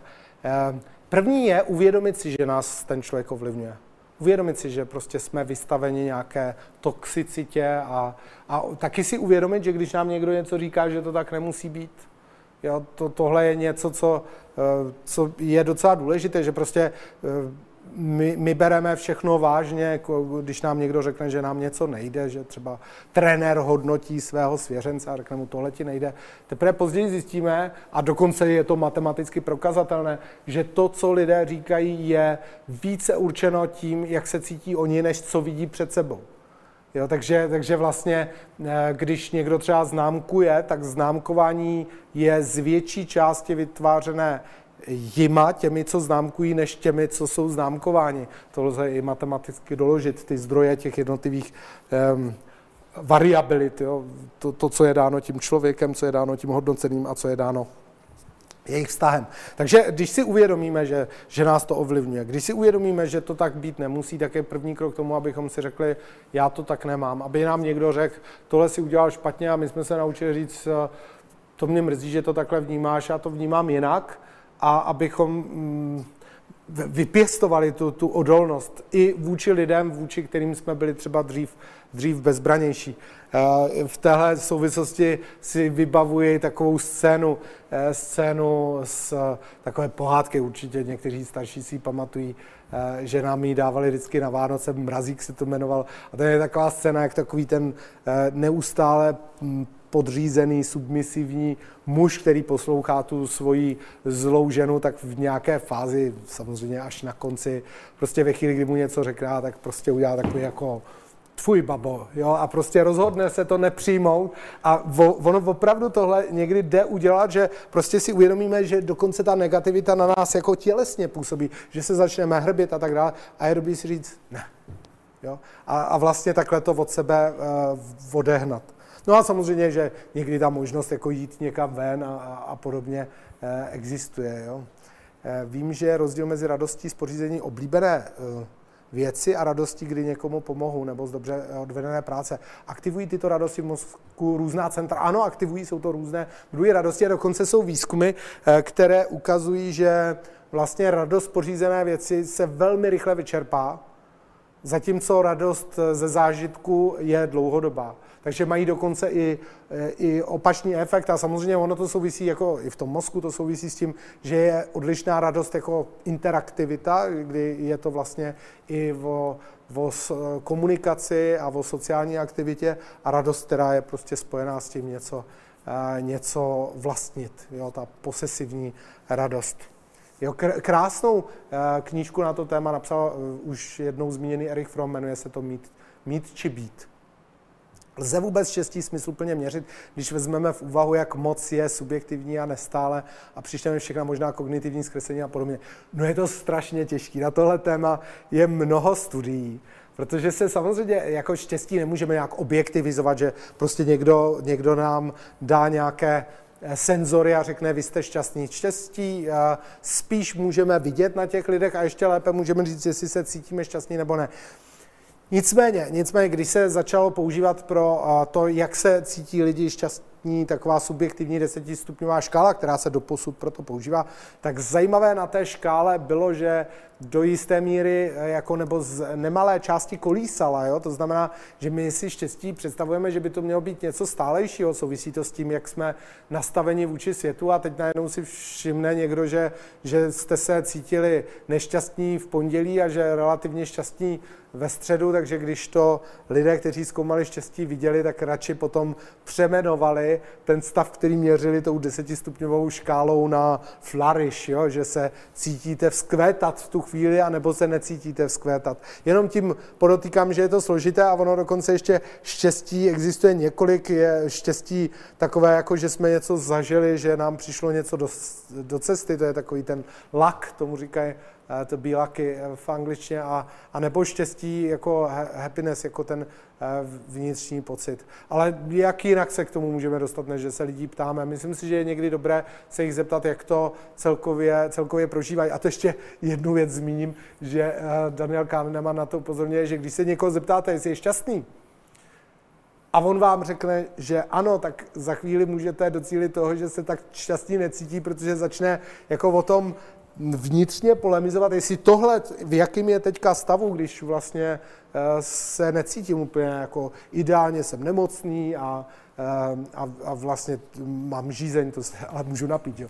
E, tak vlastně, že, že si řekne, a opravdu jsem šťastný a nelžu si tady do kapsy, jo, takže, takže vlastně je to takové zajímavé, že někdy i tím měřením štěstí to štěstí můžeme ovlivnit. A můžeme ho ovlivnit i pozitivně, protože se pak můžeme ptát, a to se dělá třeba v koučování i v psychoterapii, kde se cítíte být a třeba z hlediska, já bych použil spíš termín třeba energie, nebo jak se cítíte dobře, na, na jedné straně usmívající se obličej, na druhé mračící se nebo smutný obličej a vy řeknete třeba 6 a já se zeptám, co by šlo udělat pro to, abyste se cítili na 7 nebo na 8. A tohle potom aktivuje představy toho člověka o tom, co by bylo možné udělat pro to, aby se sami posunuli, že tomu nejsou vydáni na pospas jako venkovní teplotě.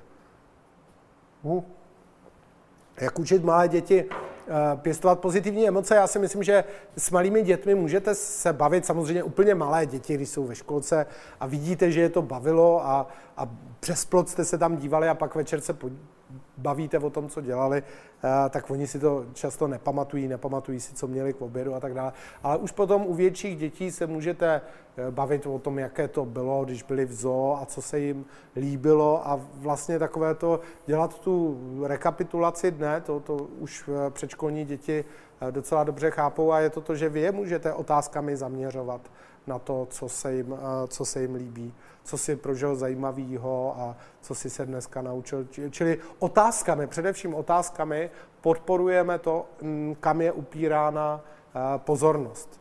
My jsme eh, v jeden čas, když jsme rádi chodili do galerií a měli jsme malé děti a, malé děti to zase třeba tolik nebaví ty galerie, tak ale jsme vymýšleli celou řadu různých takových jako her a úloh, Eh, aby tam s námi vydrželi nějakou chvíli, takže jsme třeba eh, jim řekli, že si můžou vybrat ten nejhezčí obraz, který uvidí a že vlastně pokud ho najdeme potom v tom obchodu galerijním, to je bavilo nejvíc chodit do tohle obchodu, takže tam koupíme jeho reprodukci, anebo ať najdou obraz, kde je nejvíc zvířat. Jo? Takže tím, že jsme ale eh, nasměrovali jejich pozornost třeba na zvířata na obrazech, tak byly zabavené a tudíž je to bavilo.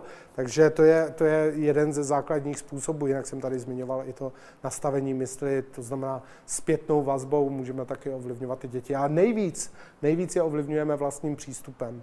Jo, tím, co vidí u nás. Protože to, že jim řekneme, musíš se radovat ze života, eh, vyjde úplně na prázdno, pokud to nevidí na nás. A pokud vidí, že si umíme užít třeba takovou tu domácí útulnost a, a podobně, tak jim to vejde do krve.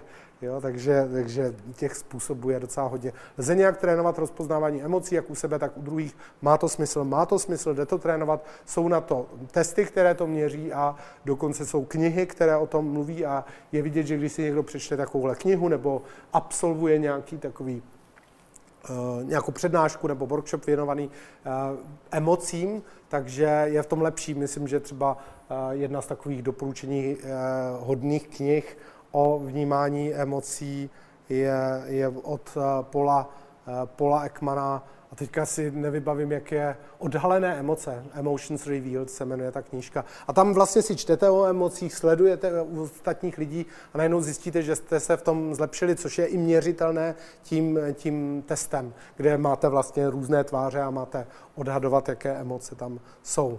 Jak nacházet radost, když mám emoce, jako na houpačce, kdy si jeden den řeknu, že bude lépe, jindy v této covidové době neumím nalézat východisko. Buďte na sebe hodní, jako tahle doba je obrovskou zkouškou. To, co je vidět, co, co to dělá ten rok teďka, ne, neříkám v kuse v lockdownu, ale z velké části v lockdownu s lidmi, není to úplně dobré vidět ty statistiky, kolik je nárůstu Eh, vážných duševních nemocí. V podstatě každý den eh, to řeším, co dělá s lidmi izolace, že nemůžou cestovat, že nemůžou navštěvovat blízké lidi a že nemůžou dělat koníčky, které je předtím bavili. Takže to, že občas jako cítíte úzkost nebo smutek, každý reagujeme na stres podle svého. Někdo cítí vztek na to, jak je možné, že to někdo takhle eh, hloupě rozhoduje, někdo to má tak, že, že cítí cítí strach, co, co s náma teďka bude, nebo na něj padá smutek. Je to věc, která je daná tím stresem, ale na druhou stranu to, že jste schopná z té houpačky zase jít nahoru, je, je vidět, že prostě se můžete znovu nabít a tak jako člověk nemůže mít pořád energii, a je docela dobré uvědomit si, když máme energii málo, že si máme třeba lehnout a že si máme odpočinout, tak ne vždycky se cítíme dobře a to neznamená, že to tak má být, že se každý den cítíme dobře, ale nakonec o tom, jak prožíváme svůj život, nerozhoduje to, že bychom byli každý, každou minutu pozitivní nebo každou minutu šťastní, ale to, že jsme měli několik takových krásných okamžiků, kdy jsme štěstí prožili nebo radost prožili a to naštěstí vyrovnává i ty minuty, kdy jsme se dobře necítili. Jak vít a jednat s lidmi, kteří jsou většině nespokojení, škarohlídi, už jsem trošku mluvil, mluvil o tom, jo, tak jedna možnost je prostě méně se s nimi kontaktovat, jiná možnost je prostě je, naučit se i asertivně říct, ano, takhle to vnímáš, já to vnímám jinak. Jedna asertivita nás učí taky, že nemusíme lidi přesvědčovat. Po řadě věcí jsou lidi přesvědčeni, ať se bereme sebe víc argumentů, takže párkrát to zkusíme a když zjistíme, že to nemá smysl, tak prostě respektujeme, že oni si zvolili tuhle cestu a my máme jinou, ale někdy eh, se začnou na nás dívat, když vidí, že něco pozitivního prožíváme a, zkusí i něco udělat jinak, ale abychom je o tom přesvědčovali, to někdy vyvolává naopak eh, opačnou reakci, reakci odmítnutí. Jsou lidé, kteří pozitivních emocí z radosti nejsou schopni? Hmm. Jsou lidé, kteří některé emoce nemají a e, jako radost třeba ta, ta, nebo takové jako potěšení, to je velmi základní, takže e, to není moc e, časté, že bychom našli lidi, kteří nemají prožitek radosti, ale jsou lidi, kteří nemají jako emoční prožitky. Ale že jsou lidi, kteří neprožívají ty pokročilejší pozitivní emoce jako vděčnost a úžas jednoznačně. Jo, a jednou z takovou skupin jsou lidi s poruchami osobnosti, těm se dřív říkalo psychopaté, tak ty třeba některé emoce neznají vůbec. Stud neznají třeba. Jo. Že, že to je taková pro ně neznámá eh, vděčnost, jo? takže když se jich zeptáte, tak je pro ně těžké si představit nějakou trapnou situaci, kterou prožili, protože oni vlastně neprožívají trapnost. Jo? Člověk, který je emočně dobře komponovaný, tak bohužel taky prožívá trapnost, že v některých chvílích něco řek a neměl to říct, že to bylo necitlivé. Ale představte si, že jsou lidi, kteří tohle vůbec, vůbec nemají. Eh, takže je důležitá všímavost. Ano, je to sice anonym, ale je to tak. Všímavost je velmi důležitá, protože to, čeho si všímáme, je jako, jako to, co zaléváme. Jo, všímavost eh, podporuje to, čeho si všímáme. Když si budeme všímat katastrof a nehod, tak náš život bude plný katastrof a nehod. Když si budeme všímat umění, tak je náš život eh, plný umění, ale někdo kolem umění prochází úplně, eh, úplně lhostejně. Snažil jsem se o tom napsat i knížku, nebo napsal jsem o tom knížku, snažil jsem se to vtělit do té knížky, která se jmenuje O všímavé ele a tam vlastně se snažím na příkladu malého dítěte ukázat, jaké to je, když obohacujeme život o nové a nové věci, že si začneme všímat třeba psů, nebo že si začneme všímat víc barev, jo, takže všímavost určitě podepisu. V popisu přednášky zaznělo, že se Radvan každý rok naučí něco nového. Máte nějaký návod na to, jak si udržet motivaci a disciplínu? Eh, no, ono je to hezký. Zkusit, já jsem udělal teďka jako zrovna před 14 dny takovou eh, sázku, nebo že jsme si řekli, co kdo udělá jakoby do týdne nového a, a někdy si můžete dát třeba jako maličkost, jo? tak já jsem si říkal, co vlastně by mohlo být obohacením mého života. Teď jsem tam měl, někde jsem si koupil slabikář hebrejského písma, tak jsem si říkal, tak se naučím namalovat jako tři hebrejská písmena. Nakonec jsem tím strávil celý víkend a bavilo mě to a bavilo mě i ten proces toho, jako té kaligrafie a, a tak vlastně mě to dostalo k novým a novým eh, věcem, takže mně přijde, že vlastně kdykoliv, kdy to, to nemusí být eh, něco systematického. Je dost možné, že to za pár měsíců už nebudu umět, protože nemám ambici, že budu si číst nápisy v židovském městě a přece jenom je to, je to složité se pustit do nového jazyka.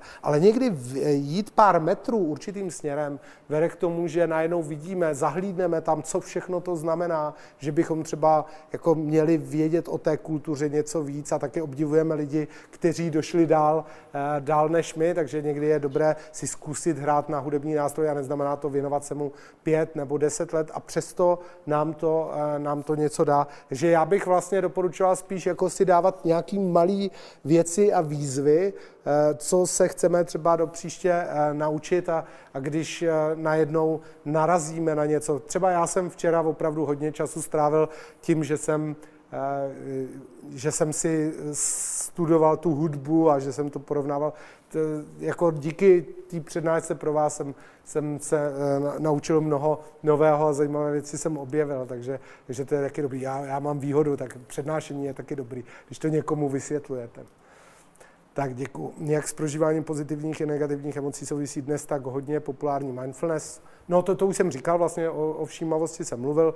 Eh, jsou programy, které na jednu stranu prostě dnes to slovo potkáte všude možně, takže někdo už je na to slovo alergický, na druhou stranu prostě je skutečně to název pro nějakou dovednost, kterou dokážeme eh, trénovat a je to snadněji trénovatelné než být šťastný, ale je přitom prokázané, že eh, trénování mindfulness zvyšuje pozitivní pocity, štěstí, že to zároveň snižuje eh, výskyty různých symptomů typu úzkosti, panických atak a, a depresí.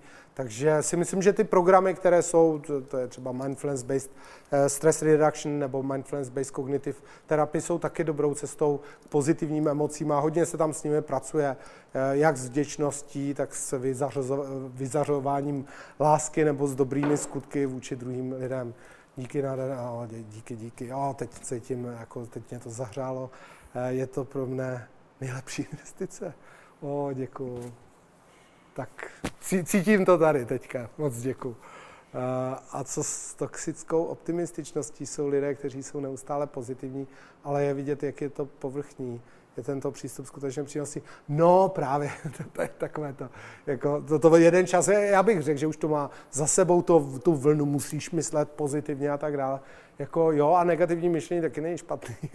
jako, že, že vlastně, kdybychom nemysleli, to, to, jako li, lidi, kteří jako horovali pro tu pozitivitu, tak jako kdyby v sobě dusili, že mají někdy vztek a, a že někdy prožívají smutek. A já myslím, že to fakt není dobrý, jo? Jako, jako za každou cenu se držet to, že musím být šťastný a radostný, nás prostě vrací k tomu, že ty, ty emoce negativní jsou tam nezvládnuté, protože se s nimi nemůžeme vědomně vyrovnat. Jo? Takže, eh, takže já bych úplně toxickou optimističnost ne, nedoporučoval. Já si myslím, že je dobrý prostě přijmout, a to je trošku i to, eh, co jsem říkal v souvislosti s tím Vabis, aby přijmout to, že prostě jako k našemu životu patří nějaká nedokonalost a že občas děláme, děláme chyby, tak to je to je něco, co bych podporoval. Ale to, co je zajímavé, prostě zažívat občas ty hezký, eh, hezký okamžiky, spíš než být trvale pozitivní.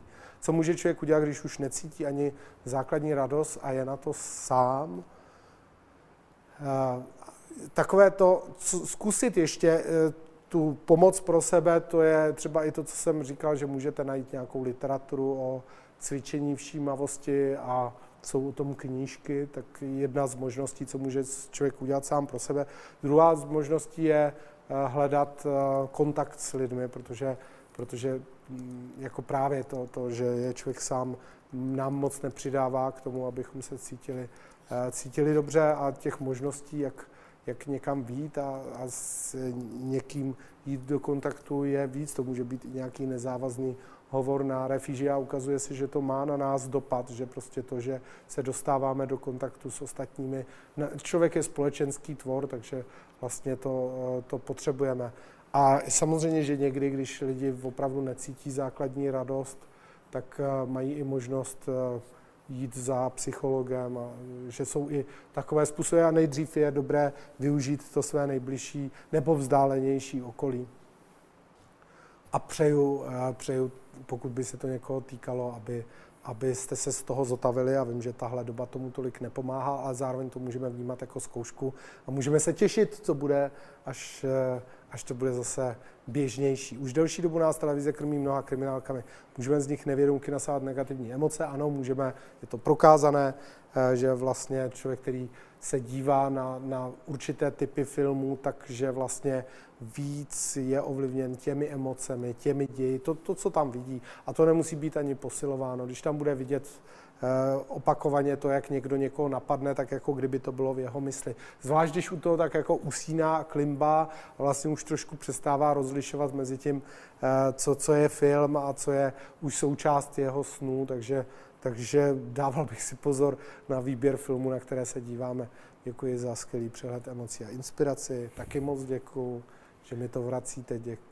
Dobrý den, jaký máte názor na James Langovu teorii vzniku emocí? Je, je to zajímavé, je to jedna z nejstarších eh, teorií, která v podstatě pro ostatní eh, říká to že, to, že se bojíme, je dáno tím, že utíkáme a to, že jsme smutní, je dáno tím, že pláčeme. Čili za primární bere ten projev té emoce a teprve dodatečně, že ten, eh, bylo mnoho období, kdy se říkalo, že už je to úplně vyloučené, protože vlastně to vzniká paralelně, je tam nějaká kanon Bardova teorie a Berdova teorie a vlastně další teorie, ale přesto se to občas jako znova vrací, aspoň v tom, že, že když nějaká emoce vyvolá nějaké jednání, že to jednání zase zpětně podpoří tu, tu emoci. A e, dokonce existuje někdy to, že člověk se jakoby chová, jako kdyby, jo, třeba jako kdyby byl statečný, jako kdyby to hrál a, a přitom se předpokládá, že to může jako do, něj, do něj proniknout, jo? že to prvotní může být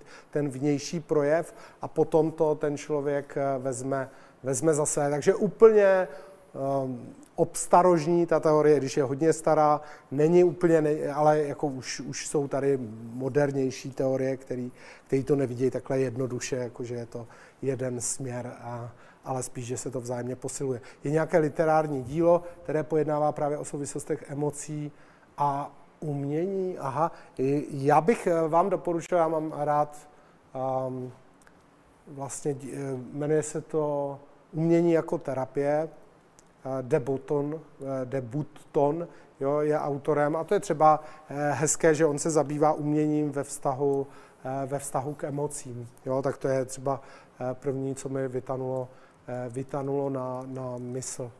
A no, tak, tak eh, samozřejmě přesto se můžete dostat. Myslím, že existuje knížka přímo, která se jmenuje Emoce a, eh, a umění.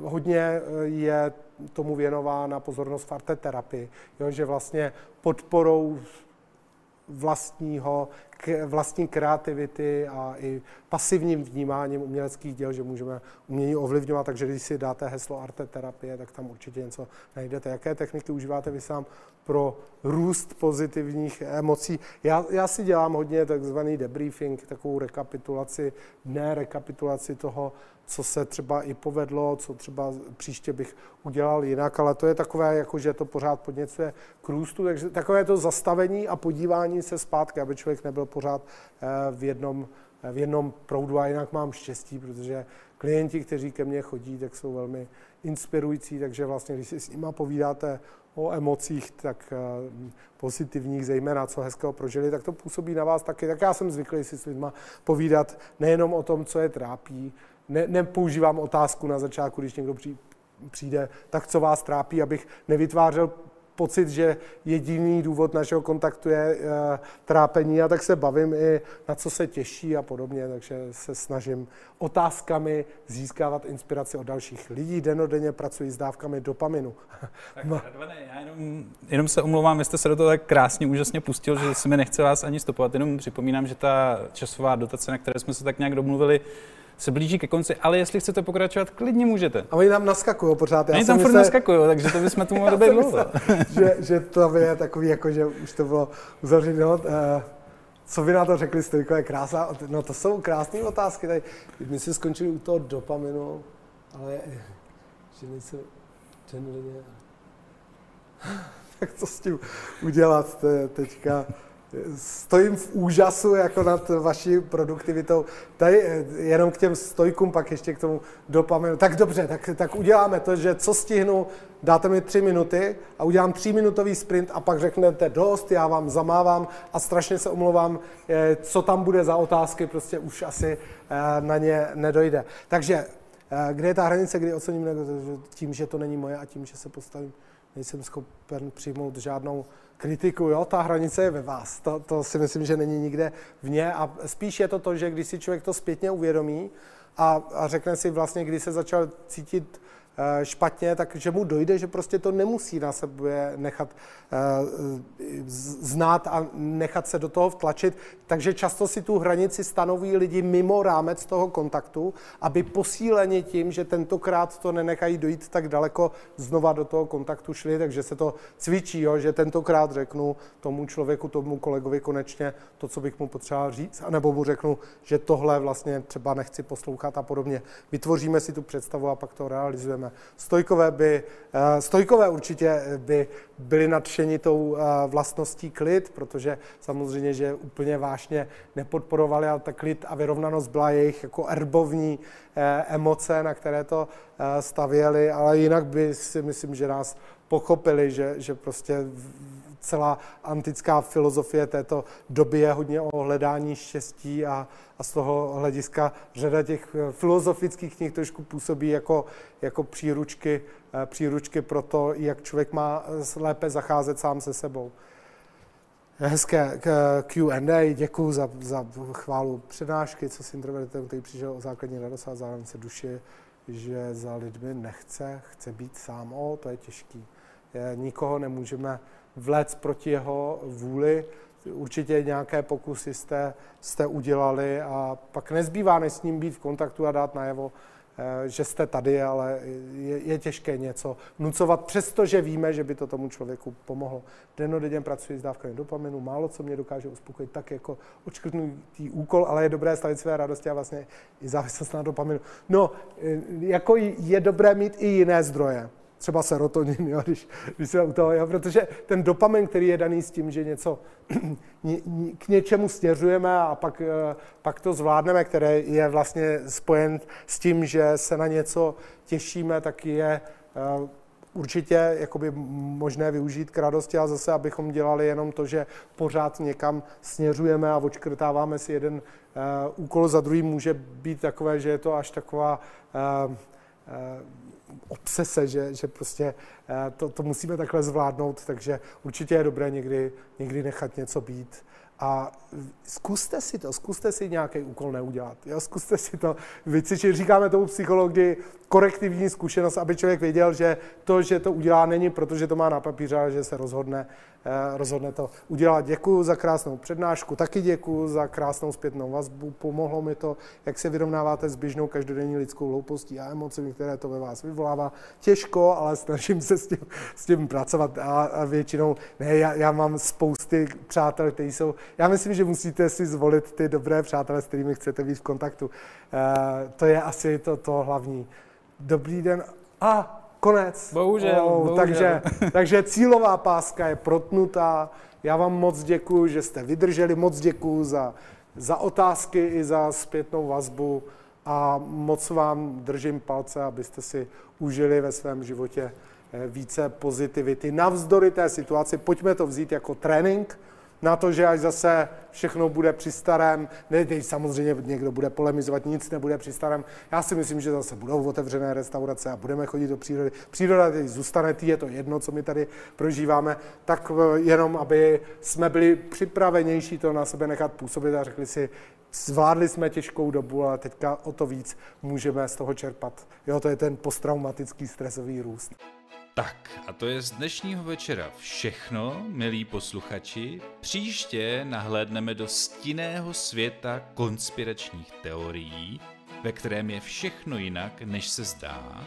Ale ještě než dnes zamíříte ke dveřím posluchárny, mám na srdci tři věci, které byste určitě měli vědět, pokud se vám dnešní podcast líbil. Za prvé si myslím, že poslouchat je super, ale nebylo by lepší být přímo u toho, Zažít skvělou atmosféru večerů, ať už rovnou s námi ve velké aule nebo v přímém přenosu, mít možnost položit otázku do závěrečné diskuze a potkat stejně postižené jedince?